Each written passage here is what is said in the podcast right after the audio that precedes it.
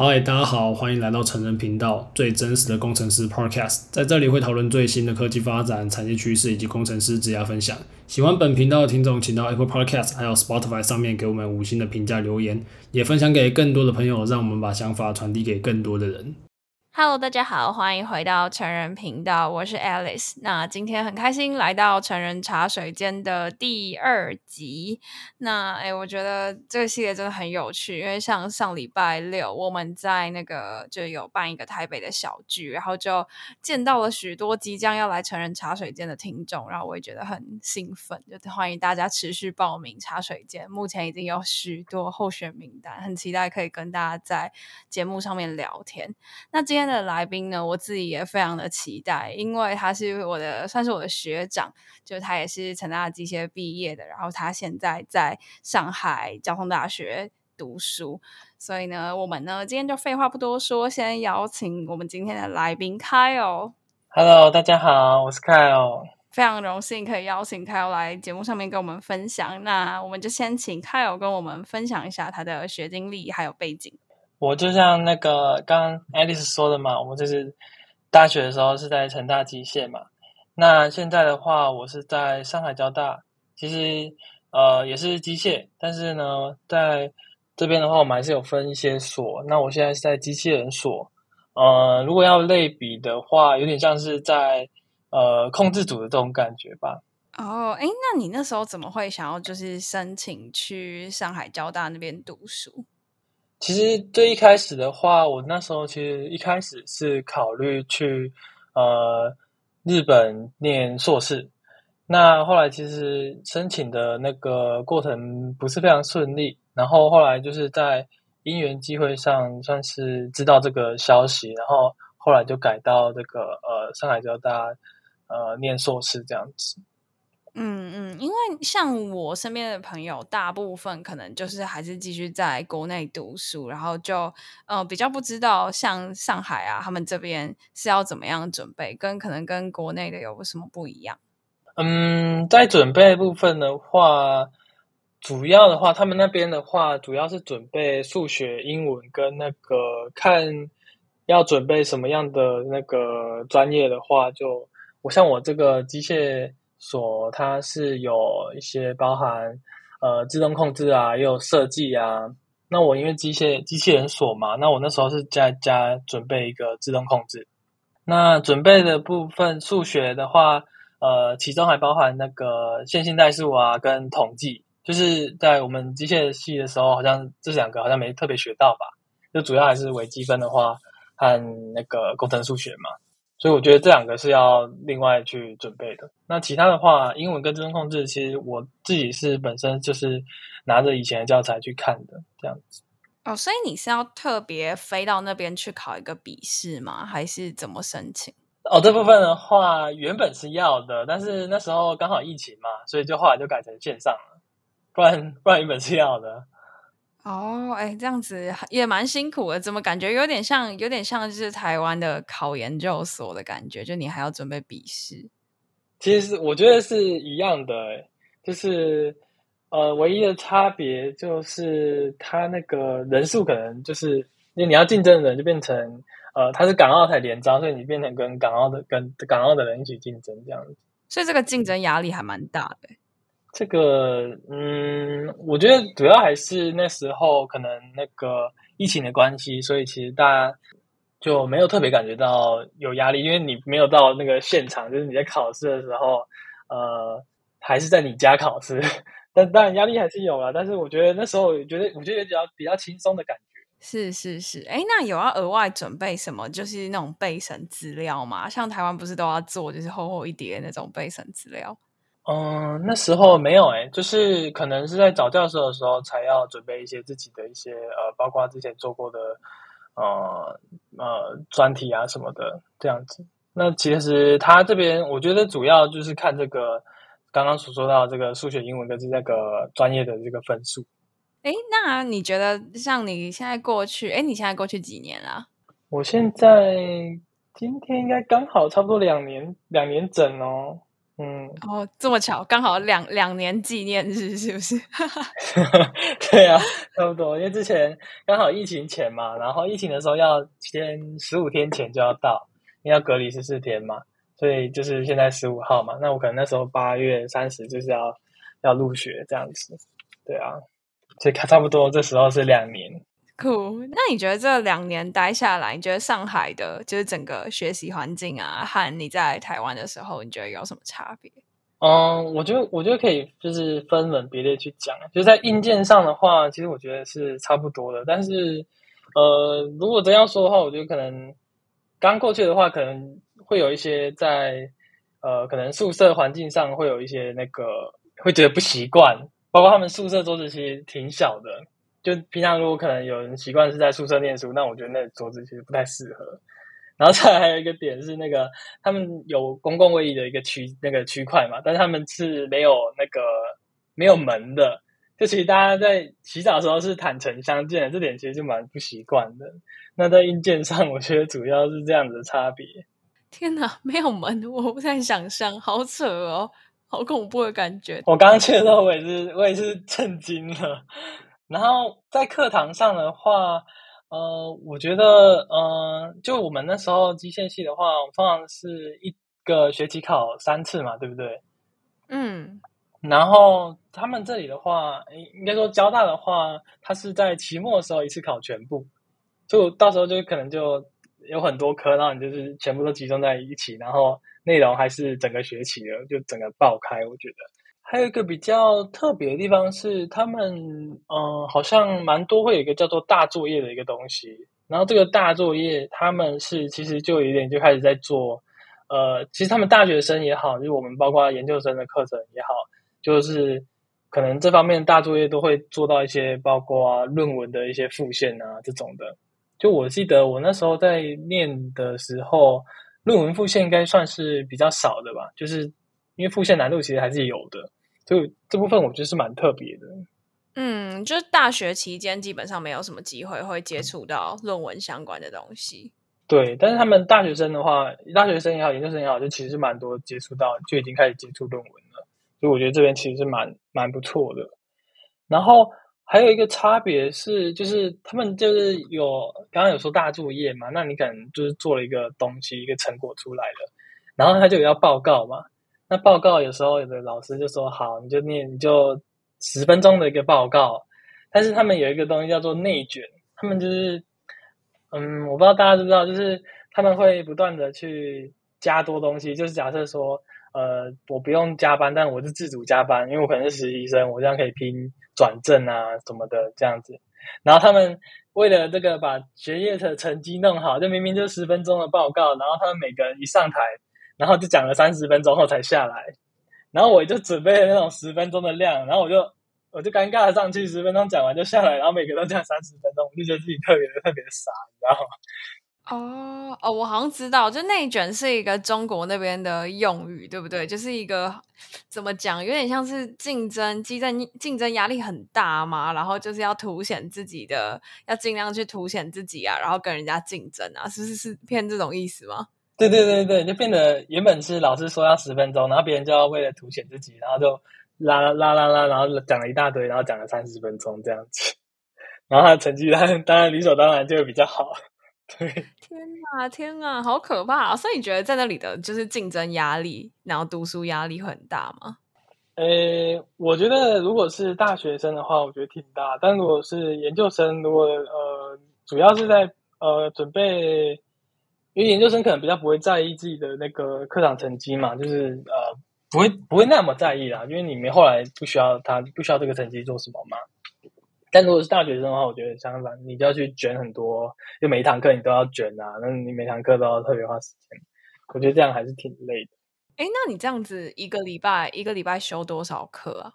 一个礼拜，反正我们那时候，嗯、呃，具体修多少课我忘了，但是。我们一年级的时候就要把三十学分给修完，这样子。三十，三十很多哎、欸。对啊，挺多的。因为像像呃，比如说像我看我朋友，我看我们大家好像都是二十四学分的样子。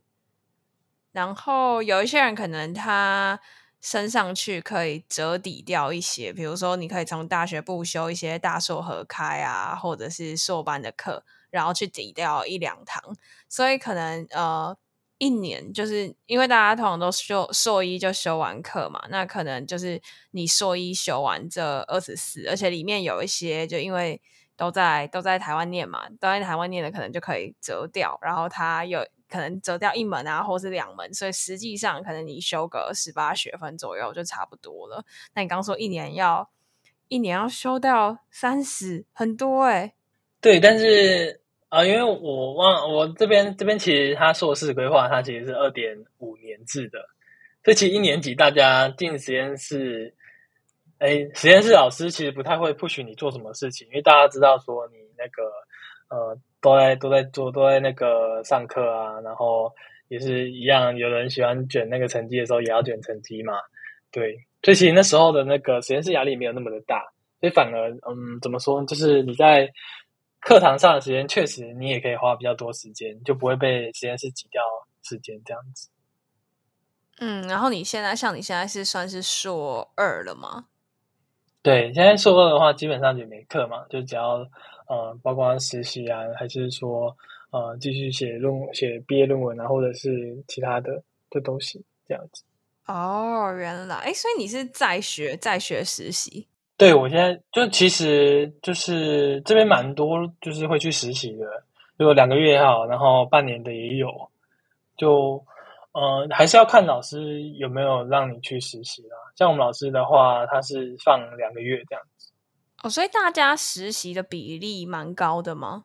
我觉得蛮高的。其实他们这边，他们这边网络上都说，可能哎，你这个找工作的话。包括学历，然后论文，然后实习。如果你这三个都有的话，你找工作会要好找一点。哦，因为像台湾好像实习就是硕班实习的风气，可能就没有到那么普及，对不对？哦，对，这我这因为大家其实两年其实蛮紧的嘛。那呃，包括看产毕业论文，我觉得他们就就是大家就已经没什么时间了。所以只要是这边，嗯、我觉得他二点五年上他。呃，大家其实还是还有一点呃时间上的裕度吧，可以让你去实习干嘛的。诶，那你目前研究领域是什么方向？就我本身的话是做呃强化学习在这个机器人上的一些应用，然后我老师的话可能他是呃偏这个呃控制的那些方向，就是他本身可能呃比较没有在这一块上面吧，然后。可能当时是有另外一个学长，他也刚好也在做这方面。然后我那时候刚进去的时候，也是跟着那个学长去做。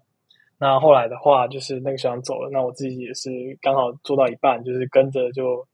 硬着头皮就就接着一直查资料啊，干嘛的，然后把这剩下的给做完，这种感觉。哦，所以算是就是继承学长的一些研究，然后自己再去摸索这样子。对对对。我可以再补充一下这个那个交那个交大这个学习的这个一些不一样，就是它其实还有一些点，就是我觉得可以 稍微要注意一下。就是其实我觉得在硕士上面，它这边要二点五年，然后呃，可能还有一些毕业要求是包含要那个要去投 conference 啊，呃，journal 的话可能看老师。对，那我觉得这样这样子的话，呃，它其实。呃，当然，你毕业的时候有个论文好像是不错，但是如果二点五年，我个人其实觉得其实这个性价比还是挺低的，我没有很建议啦。但是大学的话，我觉得挺好的，就是它那个整个呃，包括学习环境啊，然后课程安排都不错。就是因为我们那时候专题实做的时候，是不是呃，大家是一个一个课题嘛，然后全部人做一样的嘛？嗯，然后但是这边的话，其实。不太一样，就是他们有可能是交大的关系，就他们其实，我觉得他们好像学生本身可能在这个他们的专题上面拿到蛮多经费之类的，就他们每个人是可以做呃不一样的机器人，然后找可能不一样找不同老师啊，那每个他们有规定说那个老师必须接多少学生，就是学生他们的那个呃作品其实是跟着某个老师，然后根据那个老师可能会。还有根据那个老师的实验室，然后做出不一样的东西的。我觉得这里差异其实是挺大，就是呃那时候如果是那个成大机械的话，它变得是大家就只能做同一个嘛，那感觉那个多元就不太那不太多元了，我觉得。嗯，对，就是诶，可是其实我后来有听一些我其他科系的朋友，就是好像呃，就我们成大机械的这个机械专题实作，这个大三下的这一门课，是大家都有一个同样的题目，然后大家就是用自己的方法去完成它嘛。不过其实好像在一般的其他电子理工学院的科系，他们好像也是就是比较偏。跟着老师，那老师叫你做什么，可能就因人而异。然后根据，而且是大家可以去选他想要的老师，就根据那个老师的研究领域啊，或是一些风评风气啊等等的，自己个人以个人的身份去挑选，不像我们是要组队，然后一起去完成那个专题，就是面向比较不一样。哦，那其实我觉得这样子可能，嗯。更符合这个，因为每个人兴趣不一样，我觉得那样还是比较好一点。对啊，对啊，对啊。哎，你刚刚说你觉得大学 OK，但是硕士班不推荐，你觉得为什么？其实我觉得，呃，因为其实大家实习实习不实习的，我觉得，呃，其实没什无无所谓嘛。但是二点五年，相当于说，呃，其实我是明年可能三月才毕业的。那在整个期间的话，其实我觉得浓缩到两年跟这个二点五年，我可能会比较偏向两年。但是当然，就是因为来这边的话，可能还有包含这些不同的环境啊。我觉得，呃，我自己如果硕士要选的话，当然是选两年。但是如果包含就是这里一些看看不同环境这种。嗯，其他的一些优点的话，我还是会选择来这里的。但是二点五年，我真的觉得蛮长的。嗯，蛮累的，而且修课修好多。我刚听到三十学分，我真的吓到。对，然后还还得跟跟他们卷，我觉得也是挺挺疲倦的。对啊，竞争压力很大哎。应该像你刚刚说，就是你是在做强化学习应用在机器人相关的。那你在大学时期是就有特别去琢磨这相关的东西吗？大学时期的话，其实那时候，嗯，好像才一八年吧，台湾学好像也还没有特别起来吧。但是人工智能好像也已经在已经发展的挺好的。那时候我是跟着，呃，机械的一个某个教授吧，然后那时候他们那个实验室好像有做人工智能吧。然后我那时候就在那边做了一个那个图像识别的一个小任务，就是现在看起来是真的非常小，就是网络上随便跑一个那个图像识别就结束的那种任务。但我那时候那时候不知道怎么，就是做了大概快快一年吧，在那边学了快一年这样子。然后强化学习的部分的话，我也是刚刚说的，就是我进来之后跟着那个另外一个学长去做，然后去学，才后来才慢慢的。去熟悉的，我觉得我自己觉得啦，在系上的时候，你可以学到跟 AI 相关的东西，好像比较少一点点。而且据我所知，有开到你刚刚说的那种比较像是 AI 的图像辨识那些相关的课，好像是在我大三的时候才有，而且也是跟其他系。合开的，我记得，然后就觉得相关的就是相关的课程或是资源好像没有那么多。对，我那时候好像基本上没有这样的一个课吧，我印象中大部分就是力学嘛，然后设计嘛，对啊，就是如果是 AI 的话，其实那时候也没有想过说要去修其他系的那个那个课程，对，但。嗯，主要还是可能就是顶多就是那时候我那个实验室的那些学长也会给，就是顶多就给我看一些 YouTube 上面的一些影片啊什么的。然后我不会的地方的话，可能就跟那个学长就是讨论讨论这种，就最多就是只能透过这样的一个小小小的一个圈子去学习 AI 这样子。嗯嗯，那你觉得如果就是对于可能。机械背景的听众朋友，你会建议怎么样去寻找一些 AI 相关的学习资源？嗯，其实，哎，但我觉得还是要看方向啦。就如果你方向已经确定的话，呃，就开始找嘛。像，但其实我觉得现在资讯是非常好找的，但是，呃，一个人如果自己走的话，可能走得快嘛。但是我觉得还是需要有人去带啊。如果有人去带的话，可以走得更快，然后又也可以走得更远。因为你可能，因为其实。呃，现在方向也越来越细分了，然后一个图像，然后你可能还包含不止辨识别，然后可能还有语义分割啊什么什么的，然后细分下来就是方向，指方向其实太多了。那呃，我觉得如果没有人带的话，很容易迷失在那个这个这么多选择中，所以我觉得需要一个一个社群吧，这样会比较好去那。呃找到方向啊，然后有前辈带啊，这样子，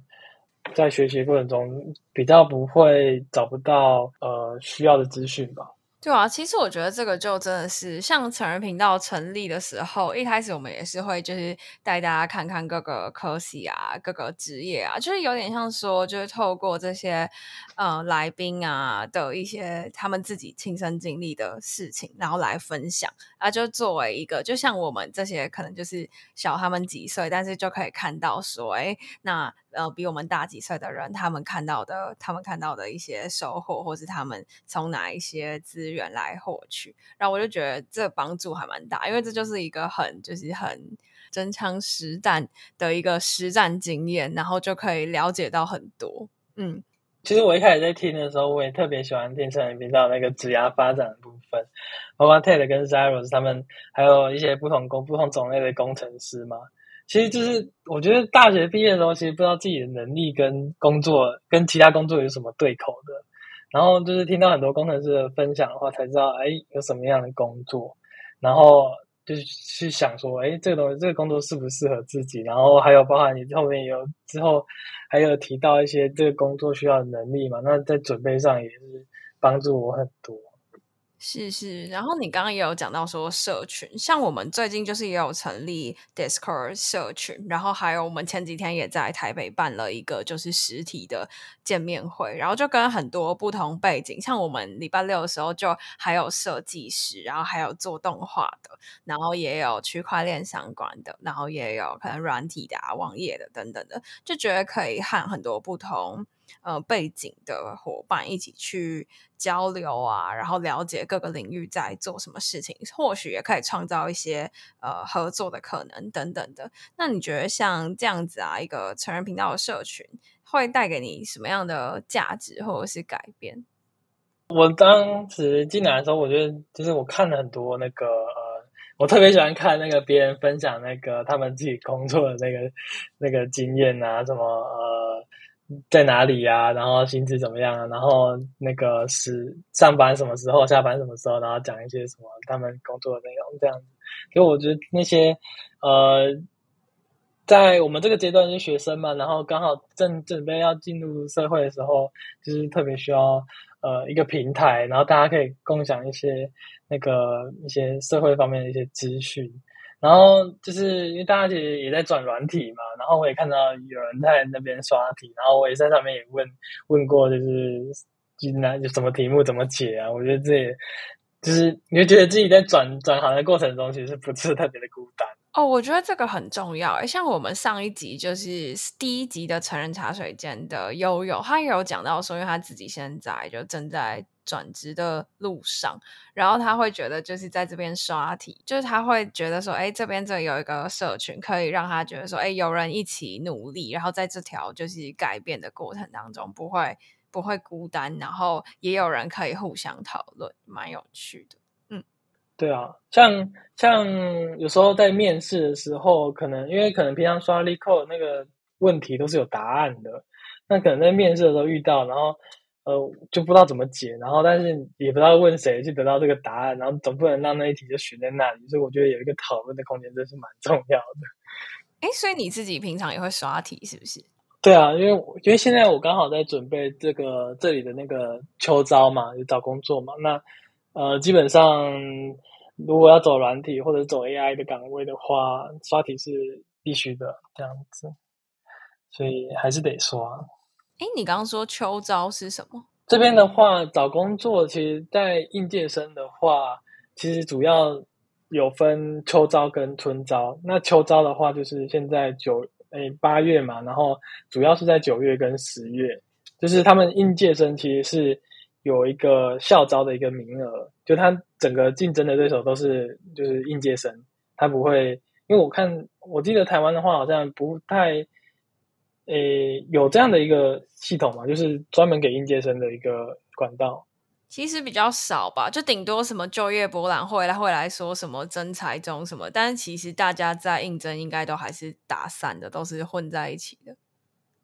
哦，对，但是这边的话，就是应届生有自己的管道，然后你只需要跟应届生去那个竞争。那主要时间就是在秋招，然后秋招如果没有刚好呃可能失利的话，那还有一个春招这样子，就是要就在秋招跟春招去做应届生的一个入那个找工作。那呃这样这边这样子的话，就变得说，如果有人也想要来呃大陆这边工作的话，可能就要提前呃一年，诶不是提前一年，诶算提前一年吗？如果正常硕士毕业是八月的话，对，那可能就要提前一年去找，去去准去留意一下这个秋招的这个时间，就是等于说研一的时候，如果想来这边工作的话，就可能呃要研一的暑假就要开始准备这样子。诶，也不是暑假开始准备，可能呃寒假就开始准备了，因为这边其实竞争蛮激烈的。但时间点的话，可以留意一下，如果想来这边工作。哦，所以不是说你一定要是有就是中国的学籍，你才可以参加，你其他地方也可以，是不是？嗯，都可以的。就他们是像我这边是三月毕业嘛，但他们其实也收，就是哪里都收，然后就是三月到八月毕业都行，这样子。哦，那你这样子是就是找正职的嘛？那这样子是入职时间就是，所以他等于提前了。提前多久啊？他就是等你一毕业就进去工作，是这样吗？差不多，我我学长们都是差不多三诶四月三月毕业嘛，四月初就进去的也有，就差不多四月五月就进去这样子，提前一半年这样找，然后 就四月五月进去。诶蛮有趣的，这样子就是让你没有那个就是迷茫期，就是你可以在边准备当研，就是正在当研究生的时候，就顺便有找工作的那个时间压力，就不会有空窗期。但我现在就是实习加找工作，然后也在写论文，就是三三合一，我真的是有点烦。对啊，好辛苦。诶那你实习的内容是什么？实习的话，我是走那个，我是在做那个 NLP 的一个岗位，就是做那个对话系统的。那、啊、怎么会想要找这类型的？我这个其实，因为我原本在做强化学习嘛，那其实，嗯，就是强化学习它那个岗位其实非常的少的，就是可能游戏呀，然后，呃，对，就其实除了游戏之外，我其实想不太到太多应用。那找工作的话，岗位特别少。那我后来才后来才决定，就是在中途的时候就转成这个 NLP 的这个这个方向。这部分我也是呃，在这就是包括打比赛啊，然后呃也是上网爬一些文啊，干嘛干嘛的，也基本上也都是靠靠自己啊。因为身边身边也都是机械系的嘛，那也没有比较少做 NLP 的。我觉得还是还是挺挺麻烦的。嗯嗯嗯，刚刚可以听就是 Carol 的分享，发现他有很多就是自己去摸索这些 AI 相关的资源的一些经历，然后也有听到他说，就是希望可以有多一点的伙伴一起一起，就是在这个不管你是要希望可以更精进自己啊，或是你目前也在求学，希望可以有就是更多人一起努力的这种感觉。所以我听 Carol 说，他有经营一个 AI 相关的社群。那我们就在最后时间，请 Ko 跟我们分享一下。我现在是就是也是提供大家一个平台，可以互相帮助。就我在 Line 上面创一个 Open Chat，叫做 AI 讨论学习。那大家在 Open Chat 上面搜这个 AI 讨论学习，就能搜到了。因为我觉得现在 AI 作为工具，其实很多呃实验室啊，都不是专门搞这个方向的，或者是什么公司啊有新的业务，那。就是大家可能突然就接触到要接触到 AI，那如果没有人可以讨论的话，我觉得呃这方面还是挺入手的话，其实还是挺迷茫的。那如果有这样一个群组，可以让大家互相帮忙，然后呃有问题的话可以问的话，呃是可以少走挺多弯路的。然后我觉得群组本身的话，就是那个人数增加的话，他那个学习的这个深度跟广度也会才会跟着增加。所以我觉得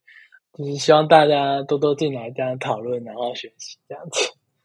真的，我觉得，我觉得 AI 真的就是因为现在很多东西都会提到 AI，可是其实那些好像就有有很多不同种的应用嘛。但但是如果是像我之前也是一个就是完全的初学者，然后我觉得也很不知道说要从哪里开始。就可能很多人会跟你说，哎，那你想学，你想学机器学习相关，那你就先去把李弘毅的影片看一看啊，然后可能先怎样怎样怎样。可是就会有一种啊，对，我看完了，我都做，我做了这些事，然后呢，然后我不知道不知道下一。步要做什么，然后看了很多资料，也不知道哪些是对的，或者是对于我现在的需求是有帮助的，然后就会走很多冤枉路，然后就有时候又会不敢问别人，然后最后问了之后才发现，哦，原来应该是这样啊，那我还这边前面花那么多时间什么之类的，我常常会讲，就脸皮太薄，不敢问。对啊，我也觉得就是就是就很多时候就是别人只要一句话就结束的事情，但你通常就。脸皮如果薄的话，就自己这边捣鼓捣鼓捣鼓了半天这样子，对啊。但是如果在线上的话，其实就是没有不用人面对面嘛，那你就可以直接问。我觉得还是线上还是有一个这样的好处。对啊，互相交流，保持交流，而且我觉得这种就是有问有答的这个过程，可以帮助自己去整理蛮多思考，因为你就必须要整理成一个大家看得懂的东西，那你就会必须要去想说，哎，那我这样子的整理的脉络对不对啊？逻辑对不对？然后也会去检视自己所学的东西，我觉得这样真的是挺好的。嗯，对对对，就我也是在上面回答，然后然后我还回答错了，然后我就自己想一想的，哦，对对对，我确实回答错了，就是也是一个自省的一个过程，这样子。对啊，对啊，有有交流都是好的。那我们也会把就是这个社群的连接放在我们下方的资讯栏。那有兴趣的朋友可以一起加入。有，我刚刚已经申请加入了，非常期待。我现在还是一个菜鸡，需要跟大家多学学。非常感谢。哎，那最后很好奇，就是你在上海那边现在的生活，因为像跟大家分享我们刚刚录音的小趣事，就是因为像 Kyle 他现在是就翻墙跟我录音的，所以我们刚刚最一开始其实还经历了一点就是网络的波折，就是没有办法正常的连线。对啊，我觉得这方面还是挺。挺恼人的，就是有时候，因为你可能大家大家可能就买了什么 NordVPN 或者 ExpressVPN 嘛，这两个比较比较熟嘛，然后这两个在这边有时候翻翻不过去，然后你只是想要回别人一个消息，然后你那边翻半天，然后你根本就不知道对方到底在在在干嘛，然后可能他在等你啊，或者是然后你自己或者是呃。还有，包括我在 Google 的时候，你只是想要 Google 说，呃，你要去那吃什么东西啊，然后他也他也翻半天，就是就是这么一点小事，然后你就却做不了，就觉得很特别的特别的呃灰心丧气吧，我觉得。那这样子对你的就是研究的时候找资料或什么会有影响吗？我觉得目前，我觉得以前刚开始来的时候影响挺大的，就。我想大家如果在做研究的时候，可能有时候会用到配置一些呃环境啊，要下载一些包，然后那些包可能是在外网的。那如果你翻不过去，你基本上就没法下载。那你没法下载，然后你又对这个整个这个翻墙需要的一些东西不熟，那基本上就是卡住了。卡住了，就是你明明就可以去做更有意义的事情，但是你却在那边搞这些网络的东西，就觉得特别麻烦。哦啊，那像找资料的什么搜寻引擎啊，或者是一些什么论文的网站，或者什么 Stack Overflow 啊这些之类的，都正常吗？如果连上 Google 就不正都就正常嘛，但是有时候就是连不上嘛，那你只能用 Bing 跟百度，然后 Bing 跟百度 Stack Overflow 其实基本上他们不会再首选，尤其是百度，百度一开进去就是广告，然后 Bing 的话，我不知道微软他们是怎么设计的，但是 Stack Overflow 好像也也不在前面吧。所以其实你我光是要抵个 bug，我就我就这边翻半天，然后后来就想去那个翻墙，然后翻一翻也翻不过去，然后翻不过去，然后又找不到东西，然后我就整天摆烂，所以其实 挺这方面还是挺惨的啦。但如果后来习惯了，或者是用一个比较好的那个工具的话，就还行。嗯嗯嗯，那现在那边的疫情呢？之前上海一波嘛，然后那一波来之后，到现在其实我们每三天或者每两天就要做一次核酸。然后如果你不做的话，你肯定没法搭地铁。那地铁基本上是通勤的唯一的方式啊。就是那如果没办法的话，那你就只能待在同一个地方。对啊。啊啊，那现在就是啊，那那个你说核酸是类似快筛那种东西吗？嗯，对，就他可能拿一个棒，那个棉棒，然后捅那个嘴巴，然后刷一圈都出来这样子。哦啊，那现在普及吗？就大家都拿得到吗？哦，它是它是有一个那个核酸亭，就它是一个在一个站吧，然后很多地方就有一个小的亭子，然后就有人在那边帮你做核酸，你就过去，然后。嘴巴张开，然后捅一下，然后就走了，这种感觉。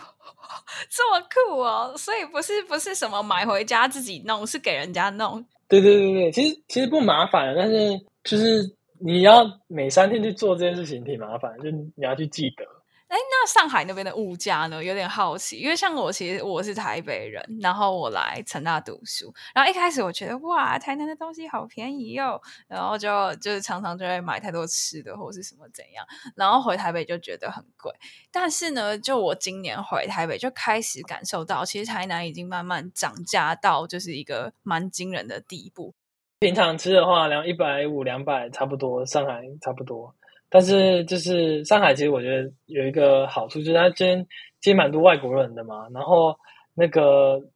吃的东西蛮多元的，就你在这边可以看到呃希腊菜啊，然后呃呃反正欧洲那边的菜系基本上都可以看得到，然后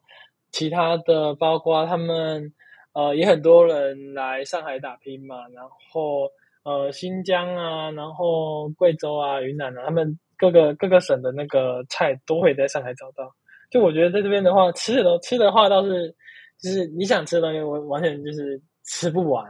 但是价钱的话就不好说了，有贵有低，有贵有呃稍微便宜一点的，但是价格都我觉得都还挺高的。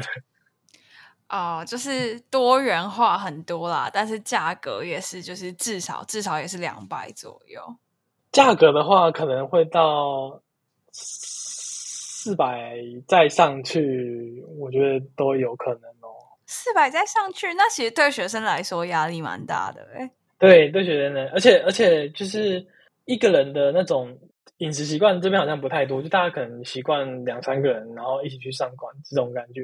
所以所以，尤其是那种中式餐馆，你你一道菜进来，然后你基本上就是那一道菜来啊，那基本上吃饱了。那一定要就是多个人去点才才比较合适。在台湾有很多便当店嘛，那就那就没什么问题。对，但这边的话，你要去馆子的话，那就基本上要叫很多人才 才比较划算，我觉得。哦，就是那种合菜式的比较多。对对对，合菜式很多，就是点一道点一道的话，基本上就吃饱了。然后，但是你不可能就是只为了一道菜，然后上一个馆子。所以这方面的话，我觉得还是不太一样。哦，那可能对我来说就很很不合适，因为我就是喜欢喜欢自己吃饭，自己走来走去，就不太会跟朋友，那这样就很困扰。而且我吃很少，我吃超少的，然后我就觉得，哦天哪，这样应该很不方便。对啊，但是东西倒是挺多的啦，就是各式各样，我觉得挺好。而且地铁也是很方便，就是你到哪就是直接过去这样子。嗯，哎，安娜，你目前就是决定你毕业后就是继续先继续待在那边嘛？因为你也要找工作，然后顺利的话，你会继续待在那边，这样吗？对啊，其实其实我觉得研究生的时候，他那个时间比较少嘛，那还是还想去其他地方，就是晃一下、看一下、玩一下也好啊。就是自己的在工作之后才有真正的六日嘛，我觉得。那时候再去看一下这个呃其他地方，我觉得心态上会比较不一样。因为我觉得研究生的时候，就是呃你对假期如果没有太太明显的分割的话，那其实呃出去玩心里也是有一个负担。哦，对，真的会有压力。嗯嗯，今天听到很多就是 Kale 关于上海的分享，我觉得很有趣，因为我还没有踏上中国的领土过，我觉得很有趣，就是很期待可以多去各个地方看看。而且就像你说的，我觉得或许你觉得研究的整个环境啊，或是方式，不见得就可能不会说到跟台湾差太多，或是怎么样，但是可以换一个地方去体验生活，确实是。很不错的经验，我觉得，嗯，对，我觉得就是趁年轻感，就是知道一下自己喜欢什么样的这个